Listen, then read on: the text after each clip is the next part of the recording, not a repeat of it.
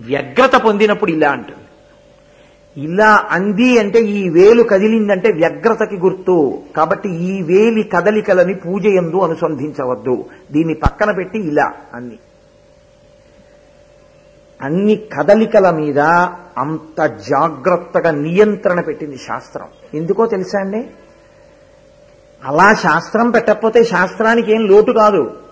లోటు నీకొస్తుంది. నువ్వు మళ్ళీ ఈ జన్మ పొందవు. పొందకపోతే భయంకరంగా ఉంటుంది స్థితి. నేను మీకు ఒక్కటే చెప్తాను నేను ఇలా చెప్పానని మీరు మరోలా అనుకోవద్దు. ఒక మనుష్య ప్రాణి ఓ చంటి పిల్లాడిని అక్కడ పడుకోబెట్టున్నారనుకోండి ఓ రెండు కుక్కలు ఎక్కడి నుంచో వచ్చి ఆ పసిపిల్లాడిని పట్టుకోబోయాయి అనుకోండి మనందరం గబగబా వెళ్ళి ఆ కర్రలు పెట్టి కొట్టేసి ఆ పిల్లాడిని పట్టుకుని గబగబా హాస్పిటల్కి వెళ్ళి ఆ తల్లిని ఇచ్చేస్తాం బుద్ధి ఉందా లేదా? అలా ఎలా పడుకోబెట్టి వెళ్ళిపోయావమ్మా? కుక్కల పీకట్లా? అంటాం. ఒక పంది పిల్లని రెండు కుక్కలు కలిసి కలియబడి పీకేస్తున్నాయి. అది అరుస్తూ ఉంటుంది. పసిపిల్లాడు ఎలా అరుస్తాడో అలాగే అరుస్తుంది.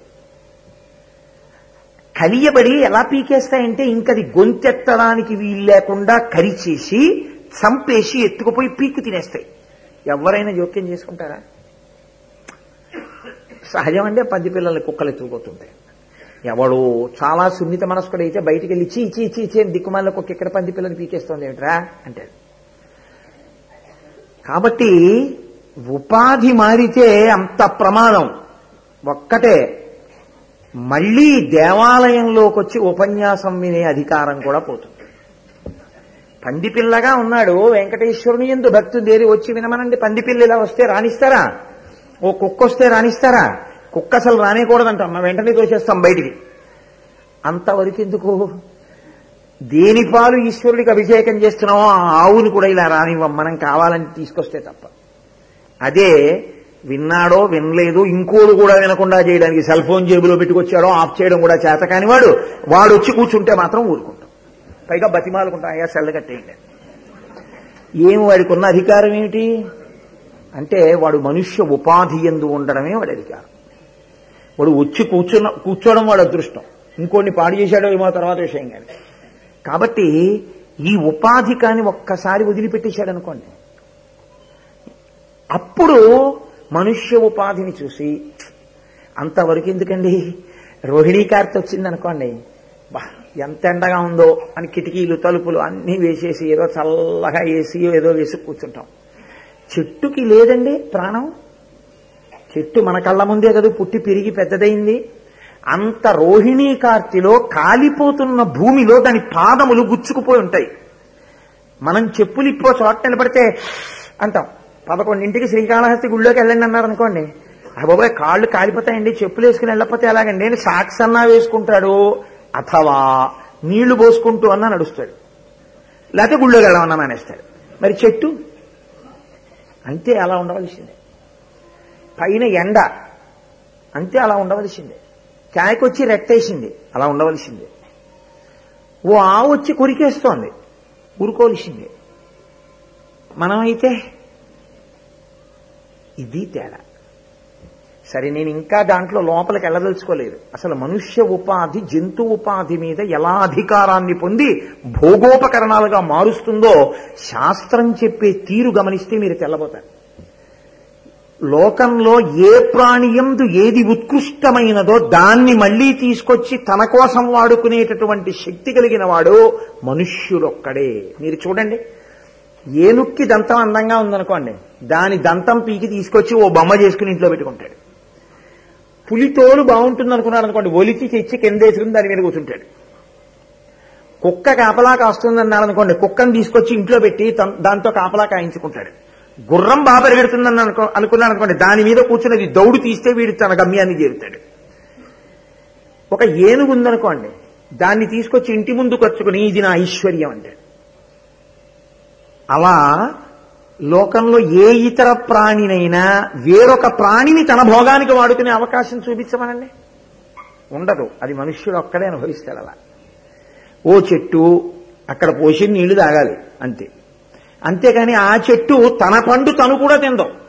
పక్క చెట్టు కాయలు అక్కడే ఉన్నా ఎప్పుడు మా ఇంటి నేను మామిడికాయలే కాస్తానండి ఓ జామకాయ కోసుకుంటానడానికి వీల్లేదు. మామిడి చెట్టు జామ చెట్టు పక్క పక్కనే ఉన్నా. ఆ మామిడికాయ ఈ జామకాయ నువ్వే తినాలి. మనుష్య ఉపాధికున్న గొప్పతనం ఏమిటో తెలుసా అండి?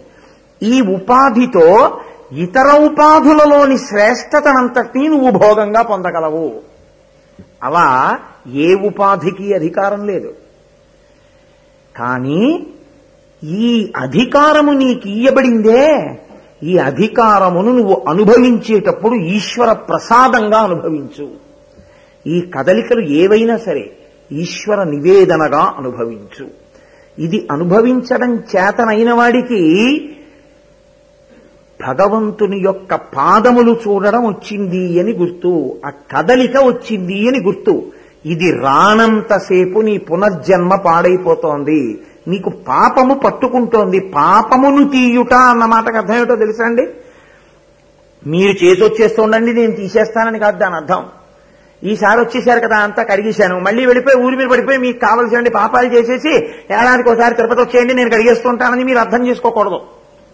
అలా అర్థం చేసుకుంటే ఈశ్వరుడు మీకు ఎందుకు పనికి వస్తాడంటే మీ ఇంటి పాలేరై కూర్చుంటాడు ఆయన మీ భావనలో.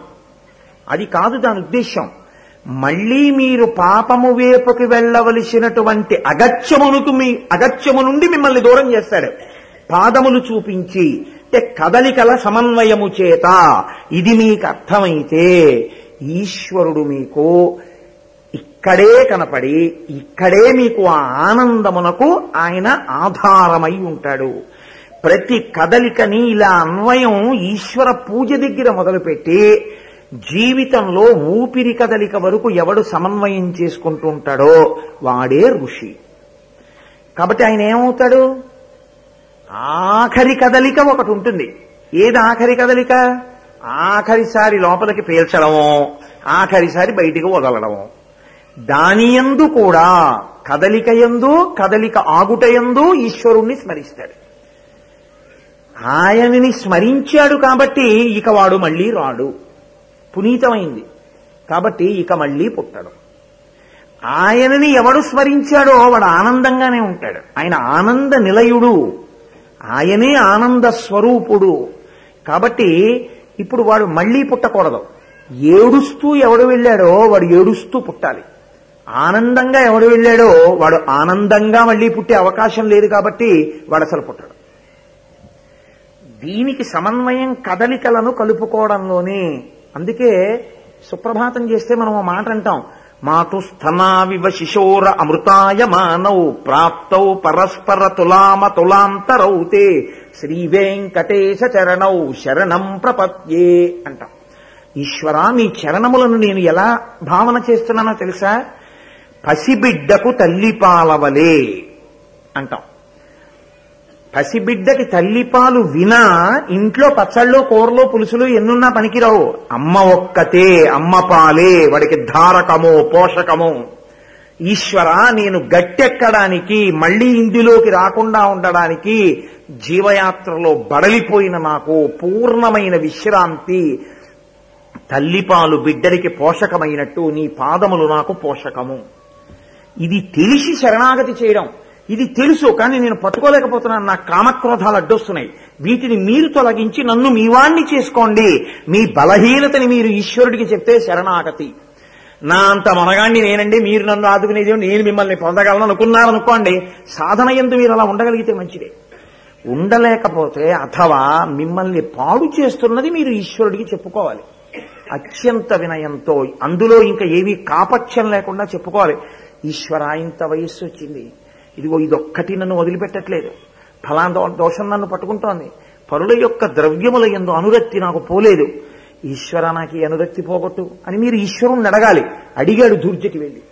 రోషీరోయదు కామినీ జనుల తారుణ్యూరు సౌఖ్యంబులన్ బాసీబాయదు పుత్ర మిత్రధన సంపద్భ్రాంతి వాంఛాలతల్ కోశీకోయదు నామనంబకట నీకున్ ప్రీతిగా సక్రియల్ చేసి చేయదు. దీని తుళ్ళన చవే శ్రీకాళహస్తీశ్వర అని అడిగాడు. అది శరణాగతి. అంతేకాని నోటితో ఉట్టినే మై కట్టుకుని శ్రీ వెంకటేశ శరణం శరణం ప్రపద్యే మంచిదే. కానీ అందులో ఉన్న భావనను సమన్వయం చేసుకుంటే శరణాగతి. శరణాగతి నోటితో చదివింది శరణాగతి కాదు. నీ బ బలహీనతని నువ్వు అంగీకరించి చేసింది శరణాగతి. కాబట్టి ఈ భావన పట్టుకున్న వాడికి ఏమవుతుందో తెలుసా అండి?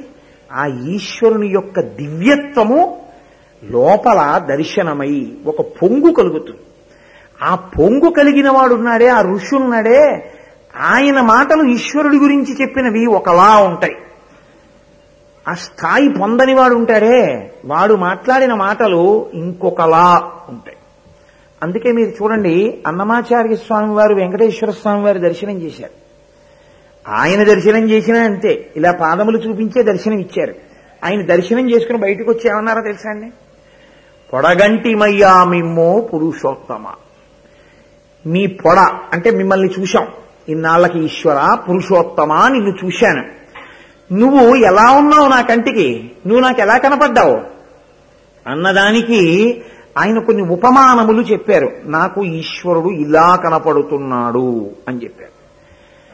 కోరిమమ్మునేలినట్టి కులదైవమా అన్నారు. కోరిమమ్మునేలినట్టి ఏమిటండి? నేను అయ్యో జీవితంలో నాకు ఎవరో ఒక మంచి పరిపాలకుడు దొరికితే దానివల్ల నేను హాయిగా రక్షణ పొందుతానని నేను పరిపాలకుడు ఉన్న దగ్గరికి వెళ్ళాలా?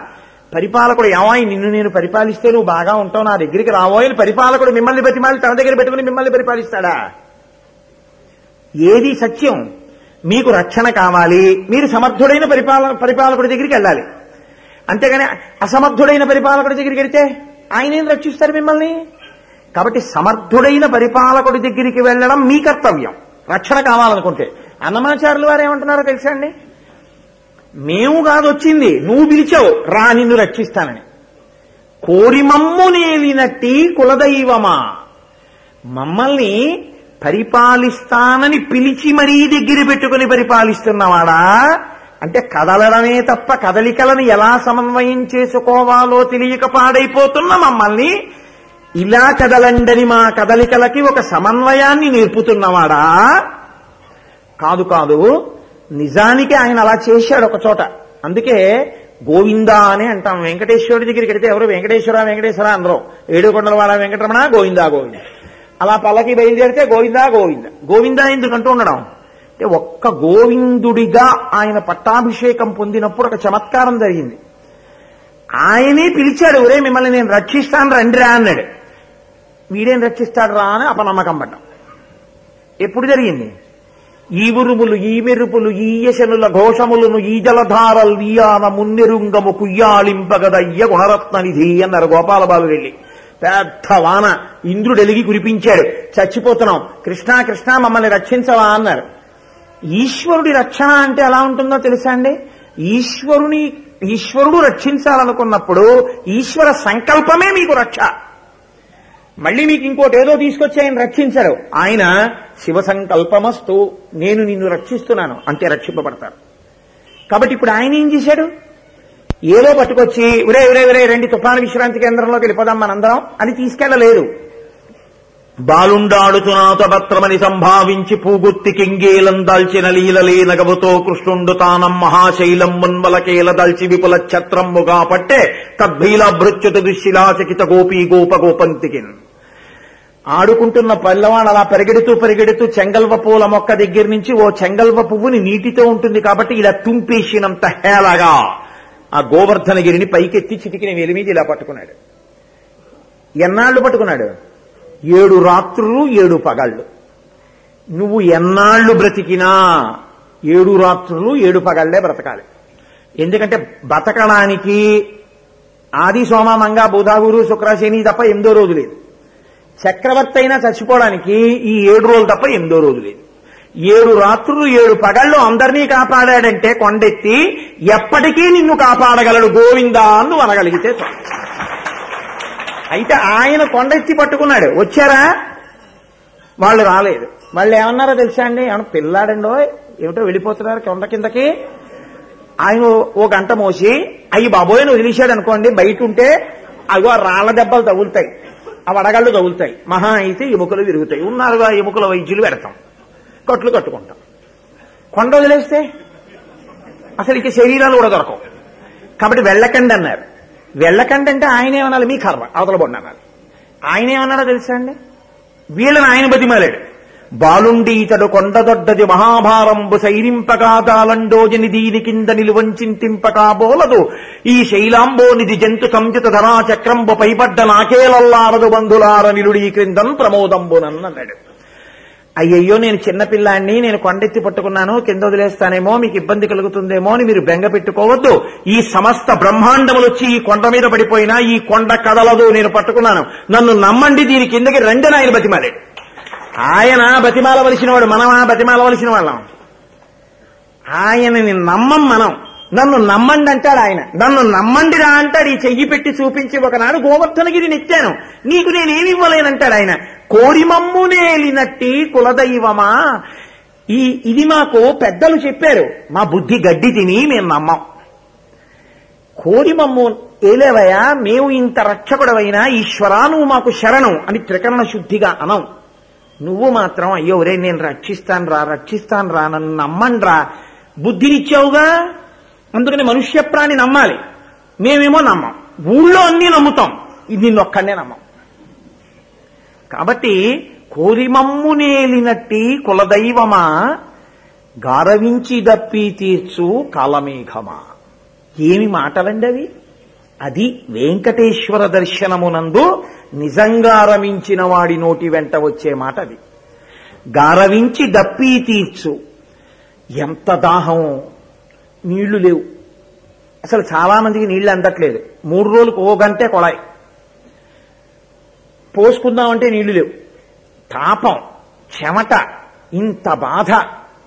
మీరు పిలిస్తే వచ్చిందా మేఘం? మీరు కృతజ్ఞత చెప్తారని ఆగిందా? మీరు సత్కారం చేస్తారు పోల్దండ వేస్తారని నిలబడిందా? మీరం మనందరం రాత్రి గాఢ నిద్రలో ఉంటే అయ్యయ్యో ఈ ఊళ్ళో పాపం వీళ్ళందరూ దాహంతో బాధపడుతున్నారని సముద్రంలో ఎక్కడో ఉప్పగా ఉన్న నీళ్ళనన్నింటినీ తాను తాగి చల్లటి తీయటి నీటిగా మార్చి నిరాధారమైన ఆకాశంలో ప్రయాణం చేసి వచ్చి దాహార్తితో ఉన్నటువంటి ఆ ఊరికొచ్చి ఆ ఊరిలో ఒక రాత్రివేళ తనలో ఉన్న చెట్ట చివరి నీటి బొట్టు వరకు వర్షించి అమ్మయ్యా నాకున్నదంతా ఇచ్చేశానని తాను తెల్లటి దూదిపింజైపోయి ఎలా వచ్చిందో అంత వేగంగా వెళ్ళిపోయింది మళ్ళీ. వచ్చినప్పుడు నెమ్మదిగా వచ్చింది వెళ్ళినప్పుడు వేగంగా వెళ్ళిపోయింది. ఇచ్చేసిన తర్వాత వెళ్ళిపోవడమే తప్ప నేను ఇచ్చాను నాకేమైనా ఇస్తారా అని చూడ్డం చేత కాని మేఘం ఎటువంటిదో మా దాహం తీర్చడానికి వచ్చి మా దాహం తీర్చినా మేము దానికి నమస్కారం చెయ్యాలని కూడా నిలబడకపోవడానికి మేఘం ఎటువంటిదో ఈశ్వర మాతో ఉపకారాలు చేయడం శుభ్రంగా తినేసి నీకు ఈశ్వరార్పణమస్తు అని అని కూడా అనకుండా తినేసినా నీ మొహం ఇచ్చా నేను జీర్ణం చేయను అనకుండా తిని పడుకుని గుర్రు పెడితే లోపల అహం వైశ్వానరో భూత్వా ప్రాణినాం దేహమాశ్రిత ప్రాణాపాన సమాయుక్తం పచాన్యన్నం చతుర్విధం. పడుకోబోయే ముందు పదకొండు మాటలు శివనామం చెప్పి పడుకోకపోయినా నిద్ర లేచేటప్పుడు మూడు మాటలు విష్ణునామం చెప్పి లేవకపోయినా లేచినప్పుడు శక్తిని పడుకున్నప్పుడు నిద్రని ఇచ్చిన నువ్వు కాలమేఘం వంటి వాడివి కావు. కాబట్టి కారవించి దప్పి తీర్చు కాలమేఘమా. ఎక్కడున్నావు నువ్వు? ఏమిటో అక్కడున్నావు అంటున్నాను కానీ చేరువ చిత్తములోని శ్రీనివాసుడా ఇక్కడున్నావు. ఇక్కడుండి నువ్వు చేస్తున్న మహోపకారం ఏమిటో తెలుసా అసలు? నువ్విక్కడుండి వడిబాయక తిరిగే ప్రాణబంధుడా. ఆయన లోపలికి బయటికి ఊపిరి రూపంలో మనకి ఉపకారం చేస్తున్నాడు. ఊపిరి అన్నా అంబులెన్స్ ఎక్కిస్తారు. అన్నా అంబులెన్స్ ఎక్కిస్తారు. రెండు సార్లు ఇంటెన్సివ్ కేర్ యూనిట్. అలా అనకుండా ఒకే వేగంతో నూట ఇరవై బై ఎనభై బీపీ ఉండేటట్టుగా నిత్తుటిని అదే వేగంతో ప్రవహింపచేస్తున్నవాడెవరు? ఒకే ఊపిరితో వీడి శోభరంగా తిని భగవన్నామని చెప్పి ఈశ్వరుడికి నమస్కారం కూడా చేయకుండా పడుకుంటే ఊపిరి తీసి విడిటేటట్టు చేసి వీడికి గాఢ నిద్రనిచ్చిన వాడెవరు ఆ ఇచ్చినవాడు ప్రాణబంధుడి రూపంలో ఇక్కడ లేడు ఊపిరి తీస్తూ నీకన్న చేరువలో నాకెవరున్నారు? ఇంత దగ్గరగా ఉన్న నిన్ను నేను చూడలేదు. మిగిలినవన్నీ నేను చూస్తున్నాను. ఎంత పిచ్చితనన్నది వెంకటేశ్వర. ఇక్కడ ఉన్నామని చూడ్డానికి వచ్చాను. ఇప్పుడు అర్థమైంది. ఇక్కడ ఉన్నవాడివి ఇక్కడే ఉన్నామని చేరువ చిత్తములోని శ్రీనివాసుడా. నా శరీరం తిరుమలకి ఐదు వందల కిలోమీటర్ల దూరంలో ఉందేమో కానీ నా చిత్తంలో మాత్రం శ్రీనివాసుడు అత్యంత సన్నిహితంగా ఇప్పుడు ఉన్నాడు. ఇది అన్నమాచార్యుల వారి యొక్క భావన. కాబట్టి చేరువ చిత్తములోని శ్రీనివాసుడా చెడనీక బ్రతికించే సిద్ధమంత్రమా? చెడకుండా బ్రతికిస్తావయా? నువ్వు సిద్ధమంత్రానివి.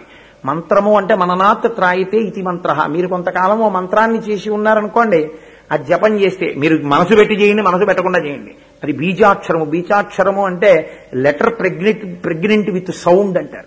అందుకే బీజాక్షరానికి ఋషి దేవత అంటారు అది విస్ఫోటనము చెందుతుంది. శక్తినిస్తుంది అది.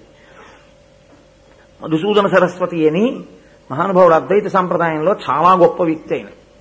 ఆయన ఒకనకొకప్పుడు చిన్నతనంలో ఒక పరివ్రాజకుడికి భిక్ష పెట్టారు. పెడితే ఆ పరివ్రాజకుడు అన్నాడు నీకు నేను కృష్ణ మంత్రోపదేశం చేస్తాను. నువ్వు బాగా మంత్రం చెయ్యి నీకు కృష్ణ సాక్షాత్కారం అవుతుందన్నాడు.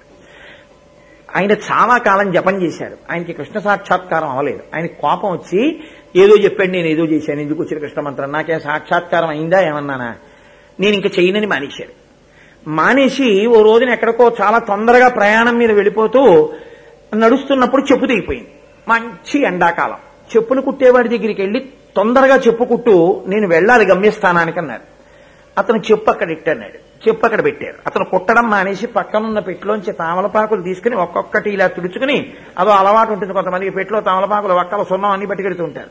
అంతా తుడుచుకుని ముచ్చికలు అన్నీ తీసుకుని ఇటువైపు అంతా తీసుకుని ఆ సున్నం తీసుకుని అదంతా రాసుకుని ఆ వక్క పలుకులు తీసుకుని అందులో వేసుకుని ఏదో కాచు తీసి అందులో వేసుకుని అదంతా మడతెట్టి నోట్లో పెట్టుకుని నవ్వులుతున్నాడు. ఆయనకి ఎక్కడ లేని కోపం వచ్చింది.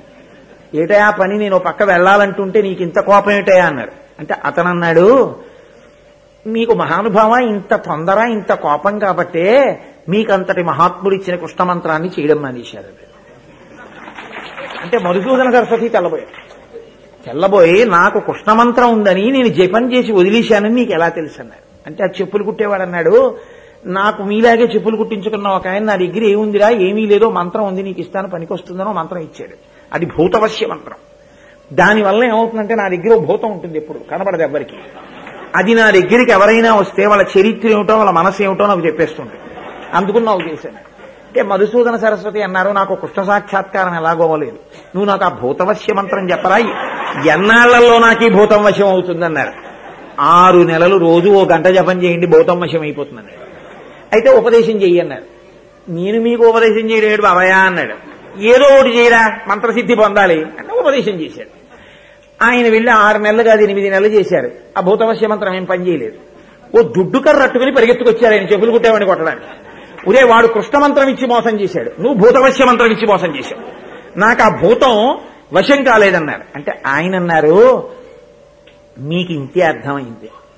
మీరు కొన్ని సంవత్సరముల పాటు కృష్ణ మంత్రాన్ని చేసి ఉన్న కారణం చేత మీ సప్తధాతువుల్లో ఆ మంత్రశక్తి ఉంది. కృష్ణమంత్ర శక్తి ఉండగా భూతమంత్రం వేసి భూతమంత్రం చేస్తే భూతం ఎక్కడికి వస్తుంది దగ్గరికి? హడిలి చచ్చిపోయి పారిపోతోంది. రోజు వచ్చి నాకు చెప్తోంది నువ్వు మధుసూదన సరస్వతికి ఎందుకు ఇచ్చావయ్యా? ఆయన కృష్ణమంత్రం చేసి ఉన్నవాడు నా మంత్రం చేస్తున్నాడు నాకు వెళదామంటే భయం వేస్తోందండి. ఇంకో కొద్ది కాలం కృష్ణమంత్రం చేస్తే మీకు కృష్ణుడే సాక్షాత్కరించను కదా మహాప్రభో ఎందుకండి మీకు ఈ మంత్రం అన్నాడు. ఊరే నీకున్న బుద్ధి నాకు లేకపోయిందిరా అని చెప్పి వెళ్ళి ఆయన మళ్ళీ కృష్ణమంత్రం చేశారు. కృష్ణ మంత్రం చేస్తే ఆయనకి కృష్ణ సాక్షాత్కారం అయిందండి అద్వైత సంప్రదాయంలో మహాపురుషుడు మధుసూదన సరస్వతి అంటే. కాబట్టి చెడనీక బ్రతికించే సిద్ధ మంత్రమా ఆ మంత్రం ఏమి ఏదో ఉపన్యాసం చెప్పడమే కానీ నిజంగా పాదాలు ఒక్కొక్క చరణం గురించి మాట్లాడితే సామాన్యమైన మాటలు ఆ మాటలు.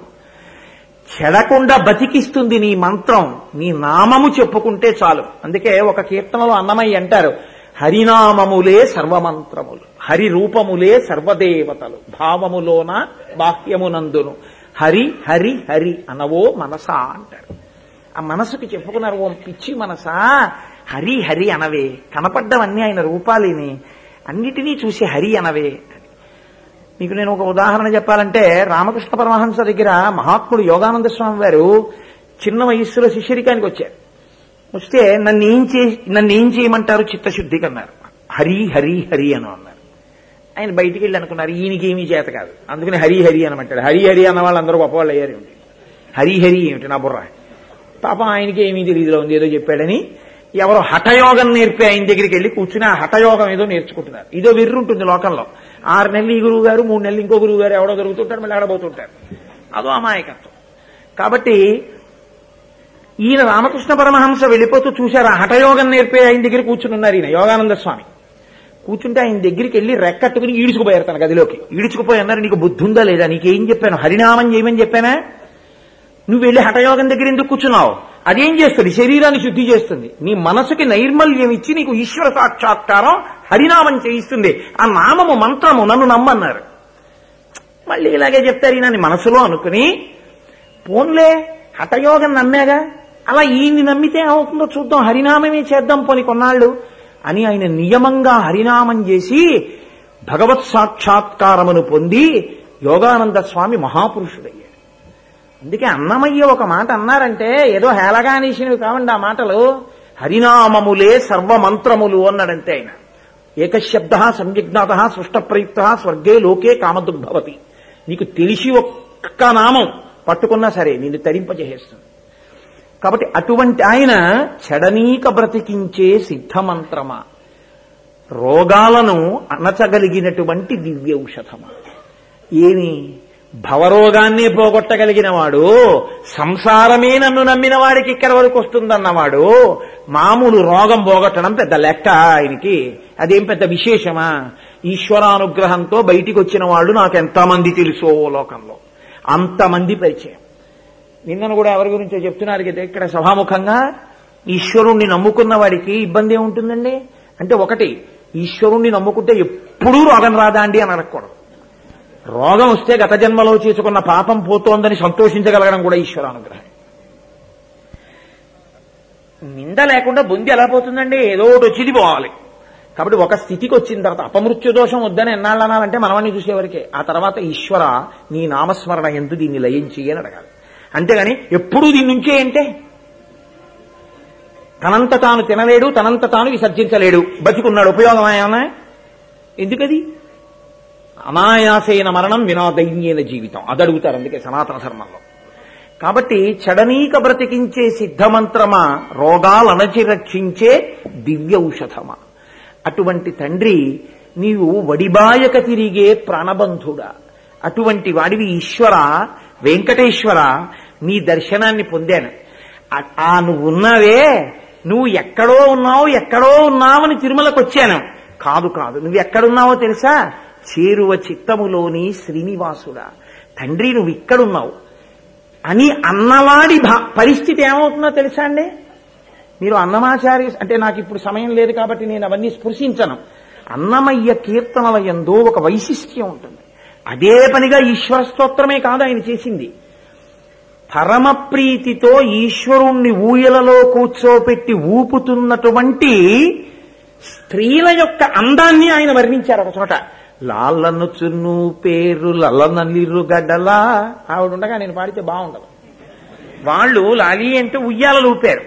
ఆ ఊయలలు ఊపిన కీర్తనలో ఆయన ఎవరిని స్తోత్రం చేశారో తెలుసా అండి? చిట్ట చివరి శ్లోకంలో కృష్ణ భగవానుడి గురించి చెప్పారు. ఆ కీర్తన కీర్తనంతా ఎవరి గురించి చెప్పారంటే ఊయలకి కట్టిన బొమ్మ ఇలా కదులుతూ ఉండడం వాళ్ళ యొక్క పవిట చెంగు తగులుతూ ఉండడం వాళ్ళు సంతోషపడిపోవడం వాళ్ళ నవ్వులు దాని అంతరార్థం ఏమిటో తెలుసా అండి? ఎప్పుడూ నిరంతరం ఇక్కడే ఈశ్వరుడున్నాడన్న భావనతో ధ్యానం చేసి ఈశ్వర దర్శనమును ఇక్కడ పొంది సంతోషపడిపోయేవాడి స్థితి ఏదో అది లాలనుచును చేరు లలనలిరుగడల. అది ఆ ఊపు ఆ ఉయ్యాల. అది అనుభవించిన వాడున్నాడే ఆయన దార్శనికుడు ఆయన ఋషి. ఆయన వెంకటేశ్వర దర్శనం అంటే ఏమిటో వెంకటేశ్వరుడు అంటే ఏమిటో చెప్పినవాడు. కాబట్టి సరే ఇంతకీ ఎక్కడ ప్రారంభం చేశానంటే పద్మాసనస్థయౌ పద్మావతీదేవి నిజవక్షమందున నిలుపుకొనుచు. జనులకు తన చరణములే గతియని దక్షిణకరము పాదములు చూప నా చరణములు నమ్మిన వారలకు ఈ భవాంబోధి కటిదగ్నమగునటంచు వామహస్తంబు కటిభాగమున నుంచి చూపరులకు సంకేతించుచుండా పరమ పావన శేష పర్వతము మీద అలరు ఆనంద నిలయమందునను నిలచి దివ్యమంగళ విగ్రహుండవ్యయుండు భక్త వరదుండు వెంకటేశ్వరుడు వేట్కా. ఆ భక్తితో ఆయన కదలికలని సమన్వయం చేసుకోవడం అన్నది ప్రారంభమైన వాడు మళ్ళీ కదిలి పుట్టవలసిన అవసరం లేనటువంటి స్థితికి వెళ్ళిపోతాడు. అక్కడ వరకు ఇవ్వగలిగిన వాడు ఇంకా అది ఇవ్వగలిగిన వాడు ఈ మధ్యలో ఉన్న కోరికలు తీర్చడం పెద్ద లెక్క. ఏది ఇవ్వలేడు. ఏదైనా ఇవ్వగలడు. కాబట్టి అది వెంకటేశ్వర తత్వం అంటే అని మనకి పెద్దలు ప్రతిపాదన చేశారు. కాబట్టి కలవు వెంకటనాయక. ఆ మూర్తిని గుండెల యందు నిలుపుకోవాలి. నిలుపుకుని చక్కగా అలా మనం సమన్వయం చేసుకుని జీవితాన్ని ఉద్ధరణ పొందడానికి కావలసిన రీతిలో భావ ప్రచోదనమును శ్రీ వెంకటేశ్వరుడే వహించి మనని కృతార్థులను చేయుగాక అని స్వామి పాదములు పట్టి ప్రార్థన చేస్తూ అదే కదా అడుగుతాం సుప్రభాతంలో. రోజు ఏమడుగుతున్నాం అహం దూరతస్తే పదంభోజ యుగ్మ ప్రణామిచ్చ యాగత్య సేవాంకరోమి సకృచ్ఛేవయా నిత్య సేవా ఫలం తం ప్రయచ్ఛ ప్రయచ్ఛ ప్రభో వెంకటేశ. ఏమిటా శ్లోకానికి అర్థం?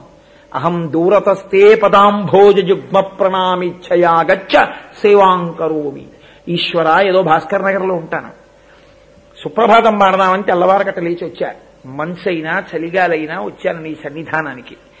ఇక్కడికొచ్చి సేవ చేసుకున్నాను సుప్రభాతంలో పాల్గొన్నాను అనుకుంటున్నాను. వారం తర్వాత వెంకటేశ్వర వైభవం అయిపోతుంది.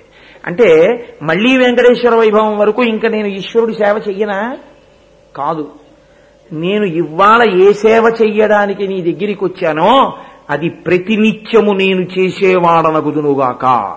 ఈ క్షణమునందు ఏ సేవ చేస్తున్నానో అది నా జీవితంలో ప్రతి క్షణము చేసేవాడి నగుదునుగాక అది దేనివల్ల సిద్ధిస్తుంది? ఆ సమన్వయం చేత సిద్ధిస్తుంది. ఆ సమన్వయ శక్తి ఈశ్వర నీ నుండి నాకు కరుణింపబడాలి. అది నాంత నేను పొందలేను కనుక నీవే నన్ను అనుగ్రహించి నాకు ఇయ్యి అని అడగడం. అహం దూరతస్తే పదాంభోజయుగ్మ ప్రణామిచ్చ యాగచ్చ సేవాంకరోమి. సకృచ్చేవయా నిత్య సేవా ఫలం తం ప్రయచ్ఛ ప్రయచ్ఛ ప్రభో వెంకటేశ అని అడుగుతాం. కాబట్టి దీనికి ప్రతిబంధకం ఏ ఏ చేసిన దోషాలున్నాయో అవి తెలియక చేసేసాను. నువ్వు మన్నించగలిగిన వాడివి. ఎంత పెద్ద దూదిరాశి అయితేనేమిటో నిప్పురవ్వతాలు కాల్చడానికి. నేను తప్పు చేయలేదని నేను అంటలేదు. చాలా తప్పులు చేశాను. ఎన్ని చేశాను? లెక్క తెలియదు. అజ్ఞానినామయా దోషాన్ అశేషాన్. ఎన్నో విహితాన్ హరేహే హరేహే హరే హే హరించగలిగిన వాడా? క్షమస్వత్వం క్షమస్వత్వం శేషశైల శిఖామణి. నన్ను క్షమించి ఉదారుడవై.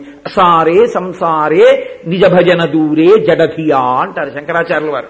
అలా నేను మగ్నమైపోయున్న నన్ను నా తప్పులను మన్నించి పాపమనే ప్రతిబంధకాన్ని తీసేసి ప్రతి క్షణం నీ పాద సమన్వయంతో జీవించగలిగిన నిజమైన బ్రతుకును నాకు నీ అనుగ్రహంగా కృప చెయ్యి అని ఎవరు అడుగుతారో వారికి వెంకటేశ్వరుడు ఇచ్చేటటువంటి గొప్ప బహుమానం ఇహమునందు హాయిగా ధార్మికంగా జీవించగలగడం. శరీరము పడిపోయిన తరువాత ఆయన ఎందే లీనమైపోయేటటువంటి స్థితిని పొందగలగడం. కాబట్టి అటువంటి స్థితిని వెంకటేశ్వరుడు నిర్హేతుక కృపాకటాక్షముల కృపాకటాక్ష వీక్షణముల చేత మనకు అనుగ్రహించుగాక అందుకే మనకేం తెలుసు మనకేమున్నాయని కాదు. ఈశ్వరుడొక్కరు దొరకడమే ఆనందం అన్న భావన ఉండాలి. అందుకే మీరు చూడండి వాహనములన్నింటిలోకి హనుమద్వాహనమే గొప్పది. ఎందుకైందో తెలుసా అండి? ఒక్కటే కారణం. ఏ వాహనం ఎక్కినా ఆ వాహనం అలాగే ఉంటుంది. గజవాహనం ఎక్కారనుకోండి అలాగే నడుస్తుంది. లేకపోతే శేషవాహనం ఎక్కారనుకోండి అలాగే నడుస్తుంది. అశ్వవాహనం ఎక్కారనుకోండి అలాగే నడుస్తుంది. హనుమద్వాహనం ఎక్కారనుకోండి ఈశ్వరుడు ఇలా అంటాడు. ఇలా ఉంటాయి. హనుమద్వాహనం ఎక్కినప్పుడు మాత్రం ఇంకోలా ఉండదు. హనుమద్వాహనం ఇలాగే ఉంటుంది. ఎందుకో తెలుసా అండి? మీరు చూడండి మీరేదో చిన్న ఉపకారాన్ని కోరుకున్నారనుకోండి. నేను చాలా పెద్ద ఉపకారం చేసేసాను అనుకోండి అయ్యా ఏదో నాకు కొంచెం నెలకి ఓ వెయ్యి రూపాయలు రెండు వేల రూపాయలు వచ్చే ఉద్యోగం ఏదైనా ఇప్పిద్దరు ఒక్క ఆరు నెలలు. అలాంటి ఉద్యోగం ఏదైనా ఇప్పిస్తే ఎక్కడన్నా ఉద్యోగం వెతుక్కుంటాను అని మీరు అన్నారనుకోండి పిలిచి ఇక్కడే చేసుకోవయా నెలకు పాతికి వేలు ఇస్తాను. ఉండిపోతావా? అన్నారనుకోండి వెంటనే మీరేమంటారు అయ్యో బావో ఇంతకన్నా ఏం కావాలండి? అంటారు. కదండి? ఇంతకన్నా ఏం కావాలండి? అనడానికి భంగిమి ఇది తప్ప ఇంకోట్లేదు ఇంతకన్నా ఏం కావాలండి? అన్నది స్వామి నువ్వు నా భుజాల మీద కూర్చోవడం నా గుండెల్లో కూర్చోవడం నా మస్తిష్కంలో ఉండడం కన్నా నాకేం కావాలన్నాడు ఆయన. ఎవరు? మహానుభావుడు తలేనభ్యహనత్కాంస్య పాదైకాంస్యత్ పరంతప ముష్టినభ్యహనత్కాంస్య నఖైకాంస్యత్ దదారయత్. గోళ్ళతో మోచేతులతో మోకాళ్ళతో రాక్షసుల్ని మర్దించగలిగిన వాడు బుద్ధిమతాం వరిష్టం పది నెలల నుంచి ఏడుస్తున్న తల్లిని ముట్టుకోకుండా నోటి మాటతో ఊరట కల్పించగలిగిన వాడు మేరు పర్వతం అంత పెరగగలిగిన వాడు అపరిమితమైనటువంటి వేగంతో నూరు యోజనముల సముద్రాన్ని దాటగలిగిన వాడు మైనాకుడే వచ్చి నిలబడినా నాకు ఈ సత్కారం అక్కర్లేదని ప్రీతోస్మికృతమాతిథ్యం మంజురే మంజురేషోపనీయతాం తలతే కార్యకాలోమే అహస్యాప్యతివర్తతే ప్రతిజ్ఞాతమయా దత్తానస్తాతవ్యమిహాంతరే అని వెళ్ళిపోగలిగిన వాడు రావణుణ్ణి చూస్తే చాలు. సమస్త భూతములు వణికిపోయే రోజుల్లో రావణాసురుడి దగ్గర నిలబడి ఏమనుకుంటున్నావు రామ? రామచంద్రమూర్తి అంటే మండిత విస్ఫులింగ విషమ జ్వలితానల కీలలు వబ్జ గర్భాండము నిండ రామ వసుధాదిపుడేశడు వజ్రసాధనా ఖండిత పంక్తి కంట కనకంట పురాంతక శైలచాలనొద్దండ బలప్రచండ పురదండ విఖండన చండకాండములని చెప్పగలిగిన మొనగాడు అంతటి ఉపాసకుడు సంజీవని పర్వతాన్ని తీసుకొచ్చి రాక్ష వానర సైన్యాన్ని బ్రతికించగలిగిన వాడు రామలక్ష్మణులు పడిపోయిన ఏ అస్త్రమునకు చిక్కక నిలబడగలిగినటువంటి వాడు రాముడికి ఓదా రాముణ్ణి ఓదార్చిన వాడు సీతమ్మను ఓదార్చిన వాడు సీతారాముల్ని కలిపి రామాయణ మహామాల రత్నం వందే అనిలాత్మజం అయినటువంటి వాడు మణిపూసైన వాడు చిరంజీవి అయిన వాడు రామాయణంలో రాముడు అందరికీ ఉపకారాలు చేసి ఒక్క హనుమ దగ్గరికి వచ్చేటప్పటికి కౌగలించుకుని ఉత్తరాఖండలో మదంగే జీర్ణతాం జాతు యత్ యత్తయోపకృతే కపి. ఓ హ- హనుమ నీవు చేసిన ఉపకారము నా శరీరమునందు జీర్ణమైపోవుగాక దీనికి నేను నీకు ప్రత్యుపకారం చెయ్యలేనన్నాడు అంతటి మహోపకారం చేసినవాడు సీతారాముల యొక్క ప్రేమని పొందినవాడు రామనామం పట్టుకుని చిరంజీవి అయినవాడు భవిష్యత్ బ్రహ్మ అయినవాడు చేతకాక ఈశ్వరుణ్ణి ఎక్కించుకుని ఇలా అన్నాడా? ఇన్ని ఉన్నవాడు ఈశ్వర భక్తితో ఆ రామచంద్రమూర్తి ఏమి పిచ్చి వేషాలు కొన్ని బయలుదేరుతున్నాయి సభలో. ఎవరో చూసి బుద్ధిగా ఉండడం నేర్చుకోమని చెప్పండి. ఇది సినిమా హాల్ కాదు ఇళ్ళలు వేయడానికి భావ ప్రచోదనాన్ని సాత్వికంగా ఉంచుకోవడం అలవాటు చేసుకోండి. అలా అలవాటు లేకపోతే సభలోకి రాకుండా దూరంగా కూర్చోండి. కాబట్టి ఇంత శక్తి ఉన్న అత్యంత వినయంగా ఉండి రామచంద్రమూర్తిని తన భుజాల మీద కూర్చోపెట్టుకుని ఇంతకన్నా నాకేం కావాలని అడిగిన వాడెవరున్నాడో అటువంటి వాహనం మీద ఇప్పుడు స్వామి ఊరిరిగింపుగా బయటికి వస్తారు అటువంటి హనుమద్వాహనం మీద స్వామి విడుతుండగా చూడడం కన్నా మన జీవితానికి భాగ్యమే ఉంది. అటువంటి వాహనం మీద కూర్చుని సహస్రదీపాలంకార సేవలో ఊయలు లూగుతుంటే అన్నమయ్య యొక్క కీర్తనలు వినపడుతుంటే ఆ ఆనందంతో ఆ ఊయల యొక్క ఊపు చూసి తరించడం కన్నా మనకి కావలసిందే ఉంటుంది. కాబట్టి చక్కగా ఇప్పుడు అది అనుభవిద్దాం. రేపటి రోజున బాగా జ్ఞాపకం పెట్టుకోండి. అందరికీ అవకాశం ఈశ్వర సేవలో ప్రత్యక్షంగా కల్పించడం కోసమే. రేపు సాయంకాలం పూలతో పంచకట్టడం ఆప్ చేసి గంధంతో పంచకట్టడం అన్నది ఏర్పాటు చేశాం. అందరూ తమ శక్తిని ఉపయోగించి సుప్రభాత దర్శనంకి వచ్చినప్పుడే తెచ్చేసుకుని సుప్రభాతం అయిపోగానే ఎక్కడి వాళ్ళు అక్కడ కూర్చుని జరిగే క్రతువు జరుగుతుంటుంది. కళ్ళటు పెట్టండి చేతులతో గంధం తీద్దాం. నేను తీస్తాను. ఎంత గంధం మనం తీయగలమో అంత గంధం తీసి ఇస్తే చక్కగా పరమ ప్రేమతో చేసేటటువంటి వైదిక బృందం మనకి లభించింది. వాళ్ళు ఆ చందనంతో స్వామికి పంచకడతారు రేపు సాయంకాలం అటువంటి అద్భుతమైన దర్శనాన్ని చేసుకుని మనం చక్కగా ఆనందాన్ని అనుభవిద్దాం. కాబట్టి ఇప్పుడు ఆ వాహనం బయలుదేరుతుంది. మనందరం మాడ వీధుల్లో ఊరేగింపుగా స్వామితో వెళ్ళొద్దాం. మంగళాశాసన పరై మదాచార్య పురోగమై సర్వైశ్చ పూర్వైరాచార్యై సత్కృతాయాస్తు మంగళం.